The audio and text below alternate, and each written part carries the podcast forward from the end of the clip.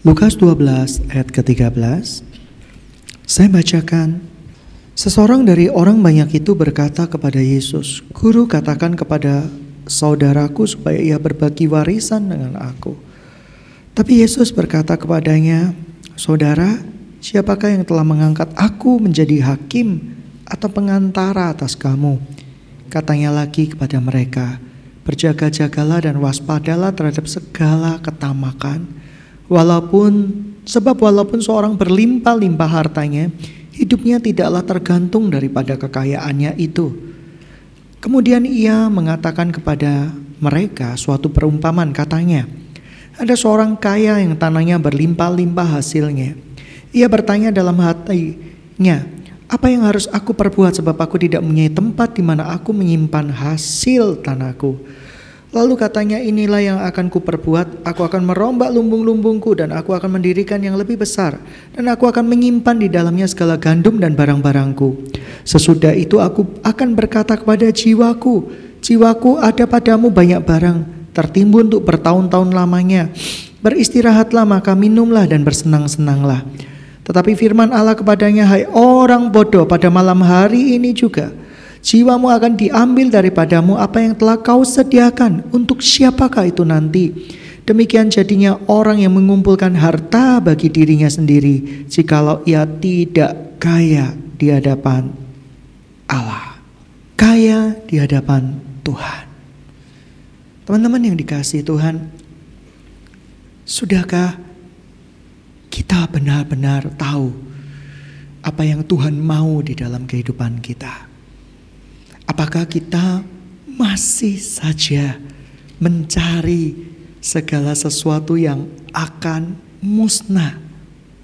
Teman-teman, supaya kita tahu apakah kita itu sungguh-sungguh tinggal di dalam Tuhan atau tidak sungguh-sungguh tinggal di dalam Tuhan. Seperti sebuah tanah yang di atasnya berdiri se sebatang pohon. Dari mana engkau mengetahui bahwa pohon itu sangat kokoh? Apakah dari besarnya? Apakah itu dari ranting-rantingnya? Apakah itu dari daun-daunnya? Apakah itu dari buah-buahannya? Bukan dari buah-buahan, bukan dari sebetapa besarnya pohon tersebut, tetapi teman-teman yang dikasih Tuhan, apakah engkau benar-benar mencari Tuhan dan seluruh kerajaan Allah itu tidak dilihat dari prestasi-prestasimu, tidak dilihat dari apa yang kamu hasilkan, buah-buah yang kelihatannya begitu banyak, tidak. Hari-hari ini saya diingatin Tuhan tentang ilustrasi dari sebatang pohon. Sebatang pohon itu akan dinyatakan tahan uji apabila ia sudah melewati berbagai macam proses. Proses yang pertama adalah proses di mana saya percaya pohon itu pernah mengalami yang namanya dibabat habis. Pohon yang tidak kuat akarnya. Ketika dibabat habis, dia akan kering, dia akan hancur, dia akan merona. Artinya apa? Pohon-pohon itu akan mulai berguguran dan berjatuhan. Tetapi Tuhan mengizinkan kita mengalami proses yang namanya dipangkas oleh Tuhan. Tuhan rindu ada buah-buahan yang sehat, buah-buahan yang segar, dan buah-buahan yang penuh vitamin yang akan kita hasilkan. Kalau engkau tidak pernah ditebang oleh Tuhan, kalau tidak pernah digunting oleh Tuhan, buah-buahanmu adalah buah-buahan yang kelihatannya lebat tetapi penuh dengan ulat. Sudahkah Anda mengalami proses digunting oleh Tuhan? Apakah yang dimaksud dengan proses digunting oleh Tuhan? Pernahkah kamu mengalami satu peristiwa di dalam kehidupanmu yang membuat engkau merasa harus berhenti, merasa kamu sudah tidak layak lagi, merasa kamu sudah tidak bisa lagi. Itulah proses digunting oleh Tuhan. Kamu kira-kira sudah menyelesaikan skripsi, tetapi ada mata kuliah yang tertinggal. Kira-kira itulah arti digunting. Kamu sudah menyelesaikan mengumpulkan uang yang begituan banyak. Satu miliar, tiba-tiba besok ada pemotongan nilai mata uang. Dan uang satu miliarmu tiba-tiba menjadi seratus juta. Itulah digunting. Atau kamu di dalam sebuah jabatan di dalam dunia kerja, kamu menjadi presiden direktur, tiba-tiba kamu diturunkan menjadi seorang cleaning service, itulah digunting. Kalau engkau belum pernah mengalami proses digunting, engkau tidak akan tahu apakah engkau sungguh-sungguh berakar kepada Tuhan atau kelihatannya saja berakar pada Tuhan. Hari-hari ini banyak usaha yang kelihatannya hancur. Banyak anak-anak Tuhan yang mengeluh. Orang-orang yang kerja di kantoran mengeluh. Mengapa aku tidak mengalami peningkatan? Seakan-akan malah mengalami kemunduran. Itulah proses digunting. Kalau kamu nggak pernah digunting, kamu tidak akan pernah berbuah yang lebat. Proses kedua adalah proses di mana engkau harus melewati yang namanya ujian badai. Ketika angin tenang, sebuah pohon akan terlihat kokoh. Saya terkejut, hujan yang lalu, padahal baru saja satu dua hari ini, pohon yang kelihatannya kokoh di dekat perumahan saya, tiba-tiba tumbang dengan akar yang ternyata sedikit sekali Hati saya pak terkejut karena saya sering berteduh di bawahnya. Saya sering mengajak anak-anak berteduh di bawahnya. Ini menakutkan sekali. Hujan sedikit langsung roboh, udang sedikit sudah langsung hancur. Teman-teman yang dikasih Tuhan, kamu belum bisa disebut kokoh atau kuat akarmu di dalam Kristus kalau engkau belum pernah mengalami proses yang namanya hujan badai. Kalau hujan rintik-rintik mah biasa. Kalau hujan badai, engkau tetap berdiri kokoh, engkau tidak tergoyahkan. Akarmu sungguh sangat kuat. Hari-hari ini saya tidak tahu apakah engkau gembala Rikom, apakah engkau gembala KTP, apakah anak-anakmu pada mundur semua karena bujuk rayu, karena tipu daya. Teman-teman, saya mau kasih tahu, akar kita di dalam Kristus Yesus. Akar kita akan semakin kuat kalau kita semakin ke bawah atau mencari wajah Tuhan atau merendahkan diri di hadapan Tuhan. Kalau engkau tidak pernah berdoa, rohmu akan kecil. Tapi kalau engkau sering berdoa, rohmu akan kuat. Dan ketika rohmu kuat, engkau tidak akan menyia-nyiakan setiap kesempatan yang diberikan Tuhan di dalam hidupmu. Bagi saya, setiap hari adalah peristiwa penginjilan bersama dengan Tuhan. Sudahkah engkau menginjili tiap hari? Siapakah yang engkau injili? Kita tidak tahu siapa yang harus kita injili. Teman-teman yang dikasih Tuhan, pernahkah Anda berpikir dengan Anda tidak jemu-jemu mengajak orang, orang sebelah Anda menjadi orang yang dipakai Tuhan luar biasa. Tidakkah Anda pernah berpikir dengan tidak jemu-jemu? Orang itu bukan hanya dipakai Tuhan, tetapi orang itu sanggup mengosongkan pintu neraka. Sudahkah engkau letih ataukah aku sangat letih? Teman-teman yang dikasih Tuhan, kalau Devi, kalau dia mulai jemu menjadi guru, saya cuma kasih tahu suatu saat engkau akan melihat anak-anak rohani yang paling membosankan, paling menjengkelkan, murid-muridmu yang paling dablek akan menjadi seorang hamba Tuhan yang dipakai Tuhan luar biasa tidak jemu-jemu. Oleh karena itu ulangan dengan jelas katakan kepada kita perkatakan itu siang malam tidak usah jemu-jemu. Engkau tidak tahu hari perkenanan Tuhan itu tiba bagaimanapun juga. Punya roh yang kuat. Roh yang kuat itu artinya apa? Tidak memberikan kesempatan kepada iblis untuk bekerja. Selalu menjadi yang terutama dalam segala perkara, seperti Rasul Paulus. Jangan pernah memberikan kesempatan kepada iblis untuk bekerja. Ketika saat doamu sudah mulai hancur, ketika saat doamu mulai luntur, di situlah kekuatan manusia rohmu semakin berkurang. Dan ketika manusia rohmu semakin berkurang, kamu akan mengalami ketakutan dalam banyak perkara untuk bertindak dalam nama Tuhan. Oleh karena itu, teman-teman yang dikasih Tuhan, perkuat manusia rohmu doa, impartasikan yang menjadi kehendak Tuhan dari hari ke hari. Sebab manusia roh identik dengan kecepatan dan percepatan. Kalau engkau manusia rohmu lemah, engkau tidak akan bisa berlari dengan cepat. Tapi kalau manusia rohmu kuat, engkau akan bisa berlari dengan kuat. Bagaimana manusia roh itu kuat? Manusia roh itu seperti pohon. Pohon itu tidak akan kuat kalau tidak pernah mencari Tuhan. Tidak mencari Tuhan ke bawah, merendah merendahkan diri berdoa. Sehari saja engkau tidak mencari Tuhan, kekuatanmu akan hilang. Sudahkah engkau mencari Tuhan dari hari ke hari? Saya mau kasih tahu teman-teman, Engkau begitu bernilai di hadapan Tuhan. Engkau begitu berharga di mata Tuhan. Saya mau jelaskan sekali lagi sesuai dengan firman Tuhan. Jangan pernah engkau berpikir bahwa engkau sudah over, masamu sudah selesai, engkau sudah berakhir, masamu sudah selesai. Bukankah Tuhan penguasa waktu dan masa? Ketika engkau berbuat dengan tidak jemu-jemu, engkau akan mengalami sebuah yang namanya peristiwa revival. Ada seorang hamba Tuhan dipakai di usia 18 tahun, 20 tahun, 30 tahun, 40 tahun, bahkan ada yang dipakai Tuhan baru di usia 70 tahun.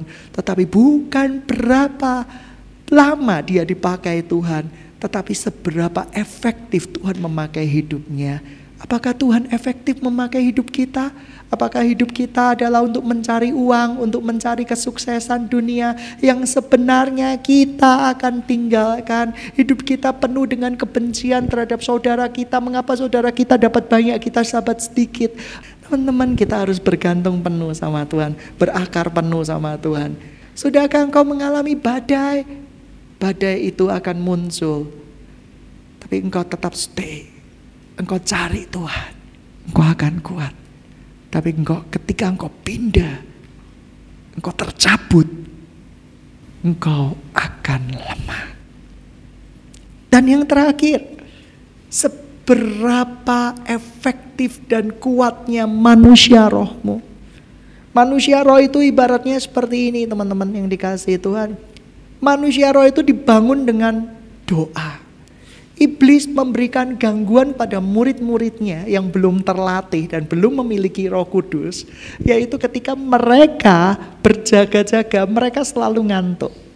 Tubuh itu selalu tidak enak. Tubuh itu selalu kepingin menguap. Ketika lihat kasur, kepingin menguap, kepingin tidur, kepingin besok saja. Teman-teman, saya mengambil kata diet diet dimulai besok hari tidak akan pernah bisa. Diet yang dimulai dari besok hari tidak akan, oh besok saja, oh besok saja. Diet harus dimulai dari hari ini. Doa juga, doa harus dimulai dari hari ini. Ketika engkau punya prinsip doa adalah mulai besok. Anda tidak akan pernah mau berdoa. Teman-teman, doa mulai dari hari ini. Singkirkan semua kedagingan kamu. Berdoalah. Sungguh-sungguh saya percaya kebangunan yang sejati dan bukan buatan manusia akan terjadi di Indonesia dan tidak dengan cara yang kamu ketahui. Tidak dengan cara yang kamu pelajari tapi Tuhan memberikan sebuah kerinduan yang luar biasa besarnya. Teman-teman, siapa yang membuat kita kuat? Nama Tuhan kita siapa? Siapa yang malu bersaksi bahwa Tuhanmu adalah Tuhan Yesus? Ketika kita tidak pernah menyebut nama Yesus, nama Yesus itu menara kekuatan. Nama Yesus, menara yang kuat. Nama Yesus, kota benteng yang teguh. Ya, puji Tuhan. Kalau kita sungkan-sungkan, seperti saya sungkan-sungkan kilaf beberapa bulan ini, sungkan-sungkan, kita akan mengganti namanya Nama di atas menara yang kuat gitu ya. Tidak cocok. Hanya Yesus satu-satunya. Sumber kekuatan kita, sumber jawaban kita. Sudahkah engkau mengenalkan Yesusmu? Pelajari apa yang kukatakan. Ketika saya mempelajari apa yang dikatakan Tuhan di kitab Injil sederhana kok. Hei ular beludak. Ya kan? Tak pernah Tuhan Yesus Tuhan Yesus nyindir langsung, kamu keturunan ular beludak. Ketika ada orang Farisi datang ke dia, bertanya, "Guru, apakah ini mungkin? Haruskah kita berbuat bakti kepada pemerintah?" Tuhan Yesus malam berkata, "Apa yang kamu wajib lakukan tuh buat pemerintah-pemerintah? Yang wajib buat Tuhanmu, Tuhanmu." Lalu Tuhan menegur mereka, Tuhan nyindir mereka.